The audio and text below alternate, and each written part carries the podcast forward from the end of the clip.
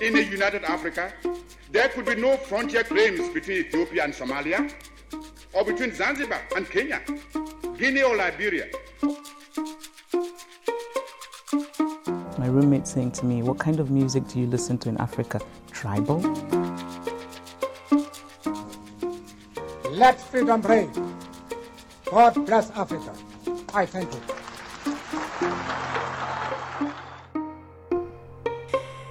Avsnitt 19, podden om Afrika, det är lördag morgon den 19 januari. Um, vi är lite sena med podden den här veckan. Liselott har precis flugit tillbaka till Nairobi. Hej Liselott! Hej! Och jag sitter i um, Kouvola, det är en stad i Finland som efter att jag googlade lite för att fundera på hur jag ska skriva, beskriva Kouvola så föreslog Google åt mig att det skulle kunna räknas som Finlands Tjernobyl. Um, så här är jag.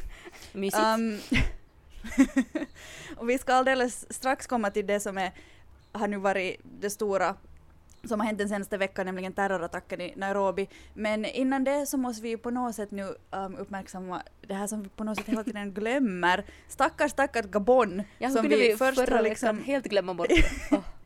Först har vi satt en sån här otrolig liksom, tyngd på Gabon, att Gabon är Afrikas Finland, utan då någon som helst liksom, riktiga bevis på det eller belägg. Men um, nu, ja, det var en statskupp i Gabon som liksom lite gick oss förbi. Men det var, som, det var som en av mina kollegor skrev sådär att ja, att om du tog lite sovmorgon uh, i Gabon så missade du den här statskuppen för den började typ klockan fem på morgonen och sen klockan nio var den över. Så liksom vaknade du först lite efter nio så hade du missat det. Så det var kanske inte en så jätteväl planerad och utförd uh, statskupp. Nästan, nästan lite finsk sådär, low-key statskupp.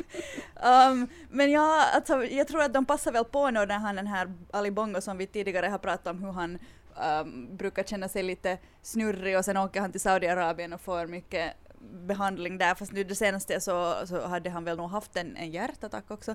Men Mm. han, han var väl då igen i Saudiarabien och, och låg där i dropp och då passade militären på att göra en kupp. Men sen så, de som ändå stödde honom, honom så liksom lyckades avvärja, avvärja den ganska snabbt. Men det var roligt, jag läste liksom att det eventuellt, eller det ryktades att kan Jean Ping ha varit bakom det här kuppförsöket eller haft någonting att, med det att göra och han är ju oppositionsledare som, som utmanar Ali Bongo då i det senaste valet. Men sen var det någon som sa att ja, no, men även om det är han så är det nu inte slut på någon Bongo-dynasti för Jean Ping har två barn med Ali Bongos syster. Så jag var sådär, hmm. Naja, det är ju praktiskt. Men varför förstöra ett koncept som har pågått i ehm, över 50 år än har, man, har familjen Bongo på sätt eller annat haft makten i Gabon. Mm. Men ja, vi får se hur det... Men läget är alltså, ja, läget är över i Gabon och de har återgått till sitt normala kanske. Sin normala Man borde ju diktatur. nog ta ett, man borde ju nog ta ett besök till Gabon i något skede, Lisen. Mm, jag undrar hur jag skulle få mina chefer övertygade om att det är en bra idé. Jag tror att du behöver bara säga ett ord. Gabon. Mm. jag ska försöka. Man vet ju aldrig. No, men det som nu har varit på allas läppar och i allas tankar den senaste veckan så har ju varit den här hemska terrorattacken i Nairobi som ju är en stad som förut också har plågats av, av fruktansvärda terrorattacker. Och Lisen, du kom tillbaka dit just då efter, efter att det hade hänt. Vill du, vill du ta oss igenom de här händelserna lite? Jag kan bara först säga att det var ju, eller liksom, no, som journalist, så alla, alla som är journalister eller som, som förstår hur journalister tänker så kan förstå hur fruktansvärt frustrerad jag blev när jag var, jag hade varit alltså och klippa mitt hår i Finland och så, så liksom tar jag upp min telefon efter det och så börjar jag kolla har fått en massa WhatsApp-meddelanden liksom att reports of gunshots and bombings in Riverside. Jag var sådär what? Nej, det här kan inte hända, inte nu när jag ska tillbaka till Nairobi om två dagar.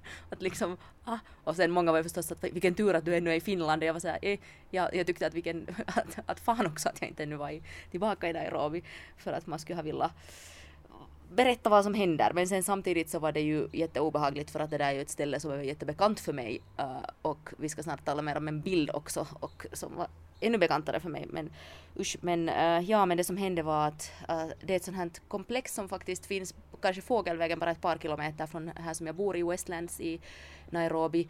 Uh, ett lyxhotell uh, med där finns också mycket mycket såna här kontorslokaler och restauranger och sånt här och uh, Al-Shabaab utförde då en attack där de dödade eh, 21 människor som det nu verkar. Jag har faktiskt haft svårt att säga att är det 21 liksom döda eller var det inklusive terroristerna? Eller är de liksom sen Mm, extra där? Men vad heter det, men den uh, terrorattacken pågick i nästan ett dygn och det är ju så här typiskt al-Shabaab att de liksom försöker dra ut på det och har ingen liksom, ingen egen, ska vi säga, vilja att överleva utan, utan tanken är bara att det ska ta så länge som möjligt. Och kollegor som jag pratade med som, som var där utanför då hela tiden så de sa att det var liksom helt som en krigszon att man bara hörde liksom smällar och vet du, äh, serieeld och sådär att det bara sköts helt sjukt mycket hela natten. Att det var ganska obehagligt ändå sådär. Uh, och, och många, jag var igår och träffade, träffade lite kompisar och kollegor och de var liksom så att jag, ännu också man hör liksom ett, bara ett, ett litet högre ljud så alla liksom ryckte till sådär att, att det, det sitter nog i, i ännu, ännu länge. Det sjuka var att, uh, eller du nämnde där Westgate som då var 2013 uh, som också ligger bara ett, fem minuter från mig här med bil. Uh, ett, ett fi- fint köpcenter här i Westland som Al-Shabaab attackerade då, och då dog nästan 70 människor. Och i måndags kom det alltså en, eh, eller det föll inte domar utan det väcktes åtal mot tre personer för det här Westgate-attacken. Och då var jag och pratade Jaha. om det här i, i, vad heter det, i Radio Vega, eh, Aktuellt 17-programmet där i Finland. Och så det sista de frågade var att, att hur är liksom vardagen i Nairobi efter, eller sådär att hur ser det ut där sådär med tanke på att det ändå finns ett terrorhot. Och så sa jag att ja, men att det är ju liksom alla, man är ju så van vid att vart du än går liksom in, med, in i köpcenter, i hotell, uh, vissa restauranger så finns det ju säkerhetskontroller och, och metalldetektorer och så här. Och, och att fast, och att alla liksom, fast det inte har hänt någonting på länge så vet alla att vad som helst kan hända där som helst. Och så nästa dag. Så jag var sådär, hmm. Men, men hur, varför, det här, det hjälpte då inte, de kom in i hotellet med sina vapen i alla fall, eller sköt de liksom säkerhetsvakterna? Um, jag vet faktiskt inte för att när man kommer in på det här hela komplexet så måste man också köra genom en säkerhetskontroll. Men ja, men den var väl inte då tillräckligt noga. Men sen smällde de alltså en bomb vid metalldetektorn in till hotellet. Just det. Så, men det, det kan man ju göra liksom, att det är ju ett sätt att komma in. Men det har varit... Och de, de Jag säger bara. Alltså Al- Al-Shabaab, alltså eh, kan man ju kanske säga också att eh, en orsak till att de eh, liksom gör sånt här till Kenya också är för att Kenya slåss mot dem i Somalia. Där Staten har skickat trupper eh, för att hjälpa Somalia um, slåss mot terrorgruppen Al-Shabaab.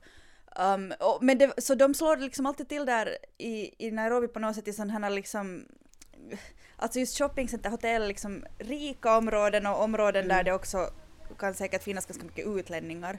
Ja, och jag- det var, vi, vi diskuterade just det här igår med, med en kollega att, att varför, eller det finns till exempel en nattklubb, ett par nattklubbar där det finns mycket liksom västerlänningar, ungdomar går till. Och så sa han att ja, och därifrån så skulle man liksom superenkelt kunna stå utanför och kasta in handgranater om man så vill och orsaka jättestor skada. Men att är det kanske då inte, sen tänkte vi att kanske det är inte liksom någonting Al-Shabaab sådär vill attackera ungdomar men sen å andra sidan så attackerar de ju Garissa universitetet och döda Ja. 150 studenter. Att lite så här, eller, eller liksom så länge som de nu också verkar ha planerat den här attacken, eh, det fanns, man såg så här övervakningskamerabilder från 2016 när det, de där, de som sen nu attackerar gick omkring där och, och rekognosera. Så de har planerat det här jättelänge. Så med tanke på det så, vad ska vi nu säga, att you suck terrorister att ni liksom att de inte lyckades orsaka så stor skada. Men, då, men liksom, jag menar i Mogadishu så dödade de 500 människor sådär bara. Att det är liksom, ja kanske ändå Kenyas säkerhetsstyrkor är ändå så pass mycket, eller hela, vad heter det, så här, underrättelsetjänsten och säkerhetsstyrkorna är ändå så mycket bättre utrustade och bättre liksom än i, än i Somalia. Så det är väl delvis en orsak. Men det skulle jag också säga att äh, Al-Shabaab, vad heter det, sa ju att en orsak till den här attacken var att USA har flyttat sin ambassad till Jerusalem. Och då är kanske många sådär att what? Eh, men, men, men vad heter det, men USA har ju under den senaste, eller under Trump har de ökat sina drönarattacker i Somalia jättemycket. Så, och slagit mot Al-Shabaab eh, och, och stödda då av Kenya. Men då är det ju liksom lättare för dem att, eller då kan de ju sådär indirekt säga att de slår till mot USA när de gör det i Kenya. Men det är ju Kenya som sen liksom lider av det. Mm. Men alltså Al-Shabaab sa att det är för, på grund av Jerusalem. Mm. Så De uppgav det som en orsak. Japp. Istället för att liksom ta uppmärksamhet. Nåja, okej. Um, No, men det är ju Deras- liksom deras- muslimernas heliga, vet du Jerusalem är ju heligt för muslimer också så det är väl. Men lite sådär konstigt. Ja, kanske de inte vill dra uppmärksamhet till att, att det är så mycket drönarattacker då där mot Mm. dem också, att det, det skulle bara få USA att öka på dem. Uh, Al-Shabaab och Boko Haram, det känns som att liksom det, det blir på något sätt bara värre, det blir liksom inte, det här kampen mot dem verkar inte, um, inte gå att vinna på något sätt. Mm. Men frågan är just att vad, vad ville liksom al-Shabaab nu med den här attacken? Ville de just sådär visa att USAs drönarattacker har ingen inverkan på dem? De kan ändå liksom attackera sådana här liksom amerik- också delvis amerikanska mål i, i Kenya eller önskar de då att, att Kenias säkerhetsstyrkor ska göra samma som efter Westgate-attacken när de gjorde en massa sådana här uh, vad heter det, utomrättsliga avrättningar och, och liksom, uh, vet du, de samlade typ ihop muslimer i Nairobi och förde dem till och, och förhördes och liksom söktes igenom sådär helt, helt vet du, vanliga människor och det ledde ju till jättemycket till radikalisering, eller det spelar ju bara al-Shabaab i händerna, så hoppas de månne nu att, att Kenyas säkerhetsstyrkor ska göra på samma sätt så att de kan öka sin rekrytering. Oh, ja, det är, man vill på något sätt lite så, tänka sådär att no, terrorister vara terrorist, att det är för att de är terrorister. Det är ju någonting som orsakar den där radikaliseringen också. och Det, det radikaliseras åt alla håll och kanter liksom bara mer och mer känns det som när folk på något sätt väljer sida och blir hemskt s- starkt emot vad som helst på den andra sidan så länge det är på den andra sidan. Men, men det som också ju har um, i och med den här attacken blivit ett hetssamtalsämne, eh, kanske mest i journalistkretsar men jag tror nog att andra människor också har reagerat på det här, speciellt kenyaner. Och det är då det här att New York Times valde att uh, publicera bilder på, på döda kroppar från terrorattacken som jag blev alltså, när jag såg den här artikeln blev jag helt så att men eh, liksom va? Vad Mm. tänker de? Och det var liksom, ja, no, det är alltså, det, jag kan säga att det är nog talk of the town här i Nairobi, att alla talar om det här och, och just, Mm. nå, speciellt då journalistkretsar och det var någon som sa igår just att, att ja, att för en gångs skull så, så är det inte bra att vara New York Times, att oftast var, var man än är i världen så öppnar det en massa dörrar om man säger att man är New York Times, men nu i Kenya så ska man inte vara New York Times. För alltså, Jag skulle inte vilja vara deras byråchef i, i Nairobi just nu. Nej, hon hade ju liksom, hon har ju inte ens hunnit börja jobba, hon hade just tillträtt typ vet du i december eller något sånt här.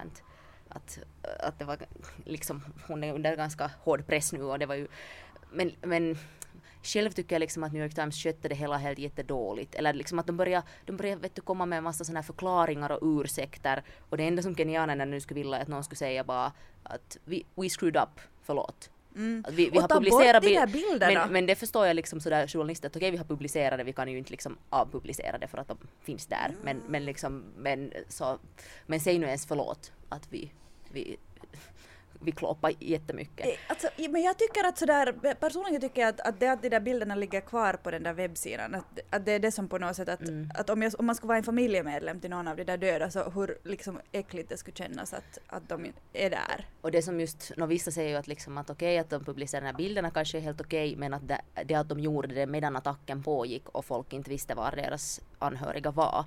Och liksom att då kunde man ju eventuellt känna igen någon på den. Fast man, inte, man ser ju inga ansikten. Men man ser ju liksom, vet du, om du vet att, att det där är, vet du, att min man saknas så kan du känna igen att det där ser precis ut som min man som ligger där. Eller så här liksom att... Och, och Det, jag spelar liksom på oron. Mm. Och, och jag, kan, jag kan också själv på något sätt relatera jättestarkt till den där bilden för jag har suttit på det där kaféet och suttit med min dator på precis ett av, en av de där platserna där, vad heter det, där det nu låg ett eh, ihjälskjutet lik med en dator. Liksom att det är så här, uh, en ihjälskjuten människa, att man kände liksom att det kom på något sätt så jättenära, nära sådär att när man tänker att hej. Och jag minns ännu när jag satt där och jag, jag, för att jag har ändå ett sånt här litet yrkesskada att var jag än är så tittar jag alltid att vart kan man gå, gå ut om det händer någonting. Liksom vad är, vad är snabbaste vägen ut om det händer någonting. Och, och sådär. Och jag minns att jag också då tittade så här, sen tänkte, och jag minns att jag typ tänkte då att varför skulle här hända någonting? Eller sådär att det var vet du, ett litet mysigt café. Man tänker just att skulle det hända någonstans så skulle det vara vet du, någon nattklubb eller något sånt här. Att det känns så otroligt på något sätt. Uff. Ja, det, jag tycker att det är en sån där jättegrundläggande grej som man lär sig som journalist att liksom att, att tänk, det måste finnas ett, ett väldigt, en väldigt bra orsak till att publicera en bild på en, på en död kropp, att det måste finnas någon sorts så här greater good tankesätt där. Men, men det här liksom går ju in i den här samma diskussionen om att när det sker uh, stora attacker eller att mycket människor dör i ett land som inte är ett västland så då försvinner de här reglerna lite ut genom fönstret. Att Mm. man, det är lite annorlunda regler då. Att, att, och det här liksom bygger ju på hela det här narrativet att, att det är liksom Afrika, våld, döda kroppar. Det liksom fastnar på människors, i människors hjärna som en sån här som en sån här bild. Att, att, och också att det är okej att se sån här, att se svarta kroppar som, som döda och som offer. Det, Mm. det här är kanske lite meta eller liksom på så här eh, vad heter det, mediedebatt, medieetik på en eh, annan nivå men, men alltså det, Men det, det, det, har, det spelar ju roll, det påverkar ju människor. Ja, också det här att varför skulle, en, varför skulle, man, måste, varför skulle man inte respektera en död kenyan lika mycket som en död amerikan när det kommer till det här. Och det är det som, det som liksom kenyanerna nu är så arga på. Och, vad heter det, men det som är lite komiskt, om man nu kan säga så, är att alltså kenyanerna på Twitter, de är liksom de är pitbullar, de är liksom, det, är det, det är det roligaste som finns att följa med, alltså kenyaner som debatterar på Twitter. Om någon liksom tycker att Finland och Sverige är så här liksom att oj oj det är så mycket, mycket debatter på Twitter så gå följ hashtag KOT, alltså Kenyans on Twitter. De är liksom, det, det, är ett- det är ett helt liksom fenomen här.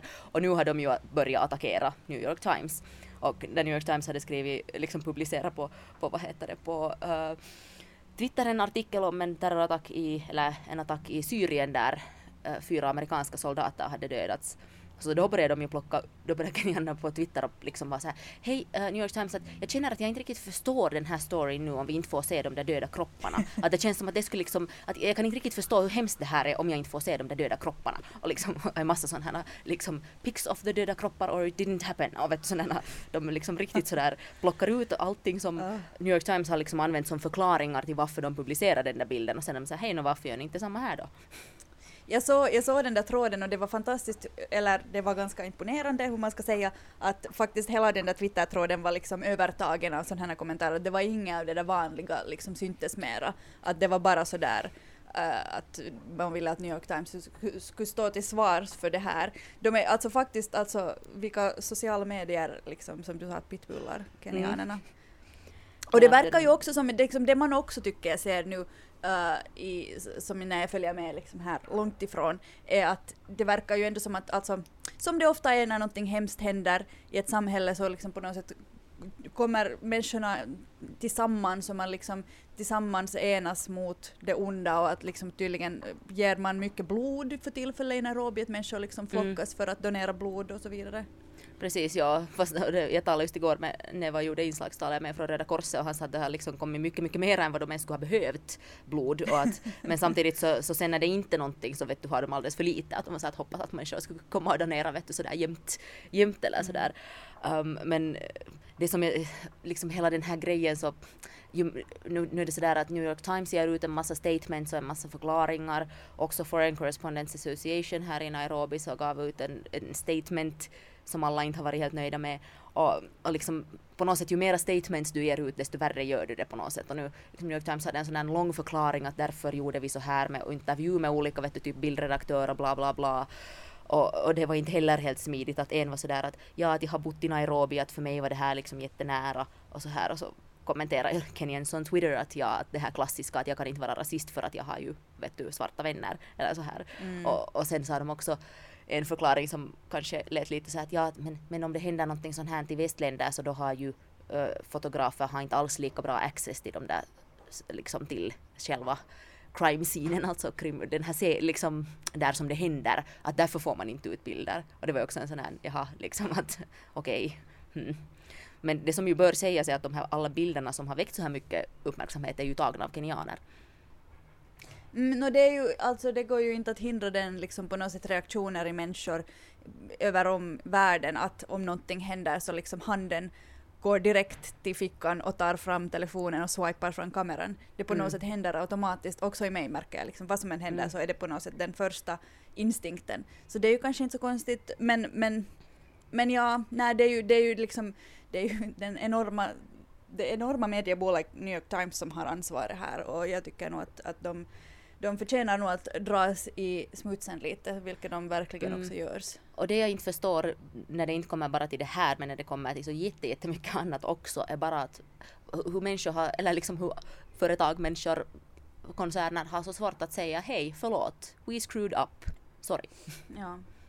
Ja, och när det, speciellt när det handlar om någonting så fruktansvärt och när det är liksom människors familjer som har tagit åt sig så tycker man att, att döda människors familjer, liksom att, att en ursäkt skulle kanske vara på sin plats men, men nu ska vi sluta kräva en ursäkt av New York Times. Vi lär ha en orsak att återkomma till, till terrorattacken i Nairobi i Mm. senare poddar men, Men ska vi ta och Före Ja. det så vill jag bara säga att det, om, om vi ska säga något positivt ur det här så är det ju här en, en väldigt viktigt att en sån här debatt förs. Att det liksom med jämna mellanrum påminns om att, om, om att den här problematiken finns och att, att, liksom att man Mediernas diskuterar ansvar. den. Ja, och liksom just det här att vems, vems döda kropp är mer värd än någon annans döda kropp liksom i Mm. medier. Så, så det, det är liksom det positiva ändå. Ja, det är sant. Men från döda kroppar då till, um, till andra sidan Afrika. Kör eh, några tusen, hundra eh, kilometer västerut till Demokratiska republiken Kongo som ju har varit i alla fall på våra läppar mycket eftersom det var ett historiskt val där för några veckor sedan. Nå, um, det valet eh, Ja, alltså jag får väl hänvisa till förra podden om vår liksom bara så här amazement över att Kongo var så Kongo att eh, den andra oppositionskandidaten vann eftersom sittande presidenten liksom såg till att det hände. Nå, men nu har Financial Times av alla, av alla publikationer så har nu kommit fram ett sånt scoop där de i princip med, med hjälp av katolska kyrkan bevisar att um, det var också den här liksom opposit- huvud, den, den oppositionskandidaten man trodde att hade chanser. Mm, Martti. Fayulu. Mm. Mm. Men nu har, och det här har ju lett nu till att eh, Afrikanska unionen säger att man borde skjuta upp den här officiella officiella ut, vad ska man säga, det officiella resultatet, eller så här att de har ju nu sett preliminära resultat och nu ska de ännu liksom då säga att okej, det här var resultatet, det var grundlags, eller är det grundlagsdomstolen som ska göra det? Så nu är frågan att, att kommer de nu att säga att okej, allt gick rätt till, eller kommer de att säga att okej, eh, vi måste räkna om det här nu för att det finns oklarheter, eller kommer de att säga att okej, det här gick inte alls rätt till och nu måste vi ta om valet. Så det är de möjligheterna som finns.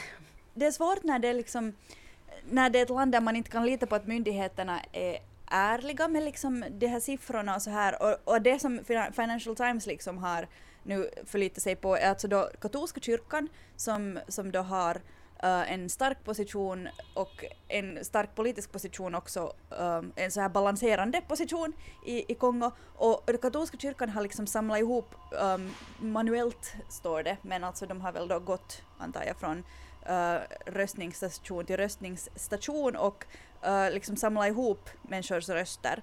Och, och det är på basis av det som, som, man, vis- som det har visat sig då att den här Fayulu skulle ha fått över 60 procent, 62 procent, 62,8 procent av, av rösterna medan Tshisekedi som då ska ha vunnit um, väl bara fick någonting 19 eller vad det var sådär enligt då katolska kyrkan.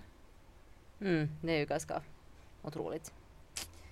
Ja, så, så ja. vad ska man säga, det är liksom så. Och sen det som också har fallit på något sätt helt, helt undan all den här val, val, valbevakningen var ju att det har dödats nästan tusen människor i etnisk, eller i konflikter bara i slutet av december. Under två, tre dagar så dödades det tusen människor i, i strider. Och så här liksom att, att det är nog utmaningar de har där i Kongo. Ja, det är ju det att man måste kanske påpeka ibland också att det pågår ju faktiskt i Kongo olika alltså gerillakrig i princip. Um, Mm. där, där olika folkgrupper vill ta över makten men att det har på något sätt gått så långt att det inte är mer sådär, ingen vet riktigt att eller kanske inte alla mera vet vem som vill vad utan det är mera så här att det är liksom bara konflikt som, som spär på konflikt. Um, så ja, det, ja, men vad kommer nu att hända? Kommer det att bli så att de här människorna som då inte fick rösta eller som inte hann rösta på något sätt i valet som skulle vara det i mars de skulle få rösta, kanske de Mm. hinner? Kanske de skulle hinna rösta. Men jag tänkte säga att va, tänk om det här också nu är en av uh, Kabilas stora liksom, planer. Att det skulle gå så här att okej han utropar då, eller de utropar Tshisekedi till vinnare. Sen kommer alla säga hej hej hej det här stämmer ju inte alls. Och sen nu ska de börja räkna om de där rösterna. Och sen kommer det att ta jättelänge och han får sitta kvar som president. Han är nog en sån lurk, tänk om det är det. Alltså, inte, inte han är dum inte. Nej det är han definitivt inte. Vad tror du att den här, vad heter det, domstolen kommer att bestämma då? Alltså Afrikanska unionen då? Eller Nej, utan alltså domstolen i Grund- Kongo, grund- grundlagsdomstolen. grundstol. Det skulle, de sa där i något skede att det skulle komma igår någonting, men, men det är ju Kongo så det kommer kanske på tisdag.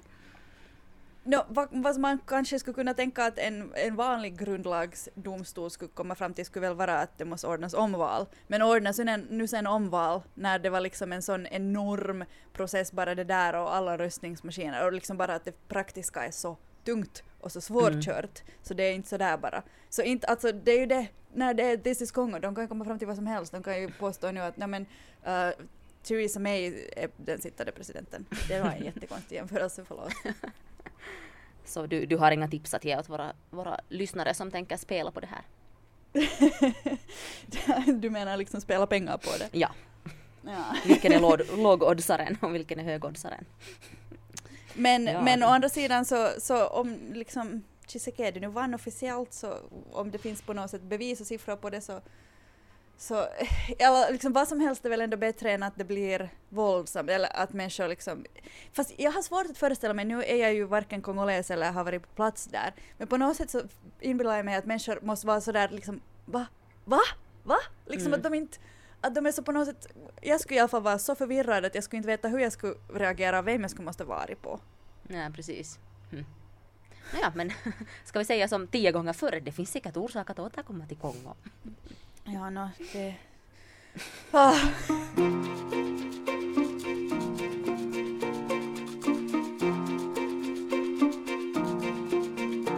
En ganska lätt fråga, Liselott, för att nu vara lite uh, näsan i vädret. Vad är Eritreas huvudstad? Asmara. Asmara. Asmara har vi ju vistats i, i podden eh, en del under hösten eftersom i Egypten, ah, Etiopien, Etiopien, Etiopien, Etiopien, Etiopien gjorde och du en Trump. Nambia. Our friends in Nambia. Nej, no, det var inte så farligt. Ouch. Um, det där, nåja. Eritrea och Etiopien, deras förhållanden värmdes ju upp här under, under våren. Eh, ny, president, eh, ny premiärminister i, i Etiopien och så vidare. Gränserna öppnades, telefonlinjen och så här. Så vi har ju vi har pratat en del om det där. Um, men här var en grej om, om Eritrea som, som jag nu glömde nämna, nämna under eh, när det var val i USA här under hösten, kongressval. Och nu kanske jag saknar lite USA när jag har varit borta i flera veckor så jag ville på något sätt få in USA i den här diskussionen fast de nu alltid dyker upp på sätt eller annat. Vi har ju redan nämnt dem där i al-Shabab-sammanhang. Men visste du att um, en eritrean, eller en vars föräldrar ursprungligen är från Eritrea, Joe Neguse, blev invald uh, i kongressen här under hösten. Nej, det visste jag inte. Han är, han är den första, um, första svarta i, från staten Colorado någonsin som blir invald i kongressen och kom, nu har precis blivit den första som har eritreanska rötter att sitta som kongressledamot. Han är bara 34, han är alltså väldigt, väldigt ung och um, verkar vara väldigt idealistisk och så här och demokrat är han ju då. Um, och, och han säger att han, det som drev honom att um, ställa upp i kongressvalet och bli politiker i USA är hans föräldrar som då alltså flydde från, de kom från Eritrea som flyktingar. Um, Eritrea var och är ju fortfarande ett ganska tufft ställe där bland annat män tvingas uh, vara i militären, uh, ibland hur länge som helst och uh, människor fängslas och, och det är inte ett tryggt ställe att att leva på för väldigt många. Så det finns mycket flyktingar därifrån och den här Joe Neguses föräldrar, vad hörde då till dem? Just det. Nu försöker jag hitta, jag minns att jag läste om Eritrea, alltså någonting om deras att de har en jättestor cyklingsboom på gång, alltså helt sån här landsvägscykling är jättestor grej i Eritrea och de är ganska bra på det också. För att det är ju, eller då när jag var i Addis Abeba för några år sedan så minns jag att jag såg liksom att jättemånga. Just hade så här, vet du, fina cyklar, bra utrustning och träna helt ordentlig landsvägscykling. Och sen snackade jag med en av dem och, och han sa just att ja men att egentligen så Etiopien är ju helt perfekt för att träna sånt här för att Addis Abeba ligger vet du, högt uppe. Uh, du får öva på din liksom syreupptagning och, och sånt här och, och dessutom är det mycket upp och ner, upp och ner och berg och sånt här som liksom är bra för, för träningen. Cykling verkar ju vara helt superpopulärt i Eritrea, alltså de har en Tour de Eritrea, alltså en som Tour de France, en, en cyklingstävling som verkar ha hållit på ganska länge. Uh, och att det är liksom en jättepopulär hobby där, det är faktiskt något jag inte visste. Nej. Och jag hittade just en sån här, äh, cykling är liksom ett sätt just för Eritrea att, att också öppna någon slags litet fönster mot världen. Spännande. Ja, att man är med och tävlar liksom internationellt. Mm. No, eller också att om de har den där Tour, Tour de Eritrea så Ja, ja, det kommer folk dit. folk komma dit också. Oj, det borde man ju fara och kolla på.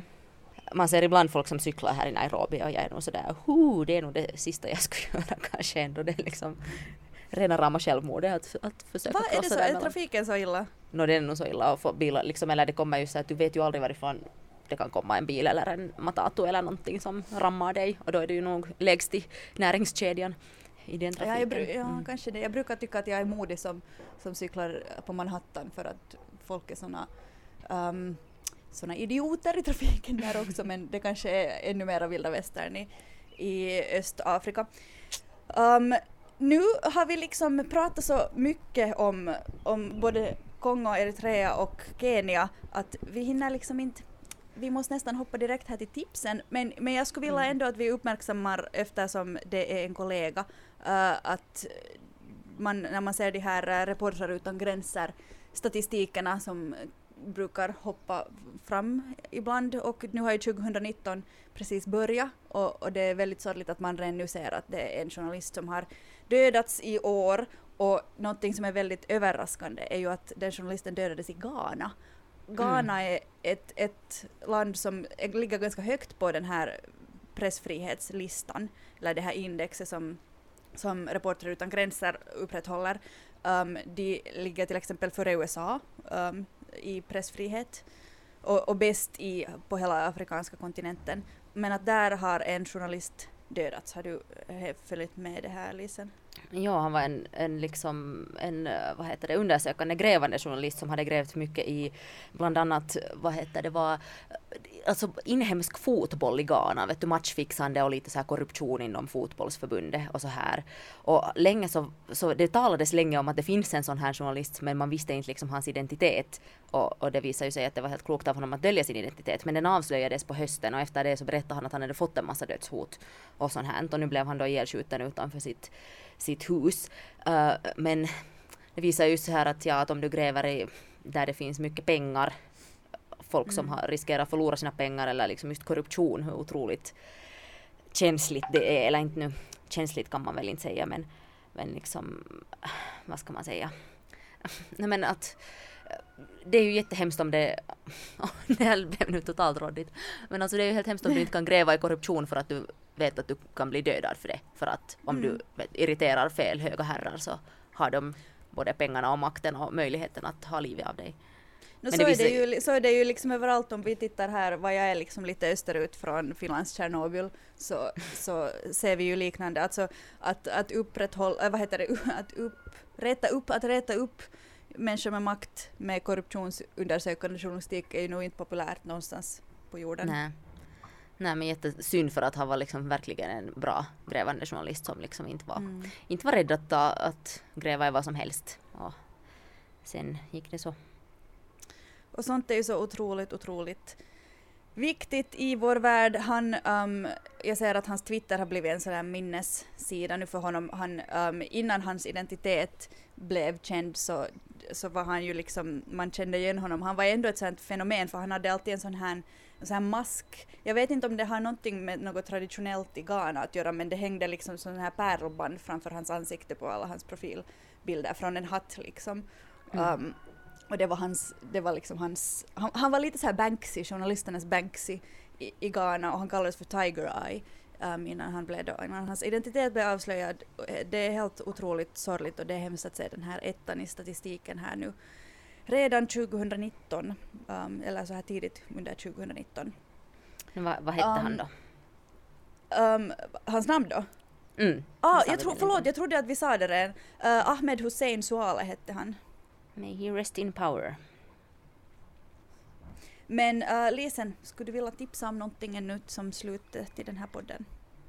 Jag satt här länge och funderade vad jag skulle tipsa om och nu så här, det här, det här är lite så här latmanstips igen men, men, men liksom nu efter den här terrorattacken här i Nairobi så vet jag att eh, no, till exempel det var en kompis som skulle ha en kompis och hälsa på som nu inte ville komma och en annan som skulle skulle egentligen skulle vara här länge men som nu istället åkte till Rwanda. Och sånt här så liksom att människor kom till Kenya. Här är liksom, det, här är fint, här är liksom Nairobi en fantastisk stad där det finns liksom så mycket olika grejer att upptäcka och att vet du, fina restauranger, en massa kultur, spännande liksom människor och, och ställen att, att besöka.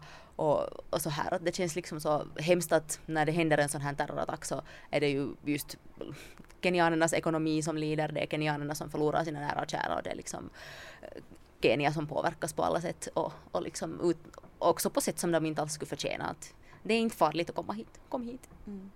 Kom hälsa på Ett mig. bra tips. det, I might take you up on that. Um, själv så är jag också, har jag lite latmanstips på gång. Jag, inser, jag känner att jag liksom tipsar ofta om saker som, som jag kanske tänker läsa eller tänker gå och titta på eller på något sätt har planerat uh, eh, att se och sen så, så uppdaterar jag aldrig vad som hände. Så nu skulle jag vilja så här, um, hur ska jag säga, liksom på något sätt um, bekräfta mina tidigare tips eller några av dem. Um, den här boken som jag tipsade om förra veckan, Fallet Merceau av Kamel Daoud, den här algeriska författaren som, som gjorde sin egen take på Främlingen av, av Albert Camus. Så nu har jag läst den och den är otroligt intressant och läsvärd. Så jag ville bara bekräfta att det var rätt av mig att tipsa. Läs den. Och sen har jag ju faktiskt hållit på och babbla om de här afrikanska filmerna som, som föreslogs till Oscarsnomineringar för bästa utländska film och ingen av dem blev ju sen med på den där slutliga listan. Men, och jag har faktiskt inte sett en enda av dem. Uh, jag lovar ju då liksom att, att vi skulle på något sätt titta på dem alla fem och sen, och sen recensera. Men grejen är att jag jobbar fortfarande på dem. Det, det har inte varit så lätt att få tag på de där filmerna. Så jag ville också bara uppdatera att jag har inte glömt och um, om det nu är någon som bryr sig om mitt filmgaggande som återkommer ofta så vill jag bara försäkra er om att det kommer att fortsätta bara jag har fått tag på de här filmerna. Men det där var ju inget tips. Nej, nej, det var ju inte det. Men jag vill kanske svara vissa av mina tips till fortsättning, till, till nya poddar. För att alltså nästa vecka så är det redan det tjugonde avsnittet, vi har hållit på med det här då i över 20 veckor. Ho, det är ganska mycket. Tänka sig. Det är nästan ett halvår, eller liksom i alla fall mer än ett tredjedels år. Och vi har nästan, bara en gång har vi inte poddat men det var när vi höll en liten julpaus. Mm, det Så. måste man väl ändå unna sig själv. Mm. Hyvä med. Bra jobbat, bra jobbat Lisen, bra jobbat jag. Vi tackar och bockar här då från Finlands Tjernobyl, från Kenias Nairobi, eh, Kenias vackra, vackra, vackra Nairobi. Ja, Och uh, påminner er om att man alltid kan ta och mejla oss på poddenamafrika.gmail.com. Man kan tweeta åt oss, man kan instagramma åt oss och vi blir jätteglada alltid när vi hör av folk för att eh, nu känns det ju lite konstigt att två finlandssvenskar sitter här och, och pratar om afrikanska nyheter och sen ibland så hör folk till och med av sig då minns man att, att vi sitter inte i någon bubbla. Uh, Så det får ni jättegärna göra. Vi hörs igen om en vecka.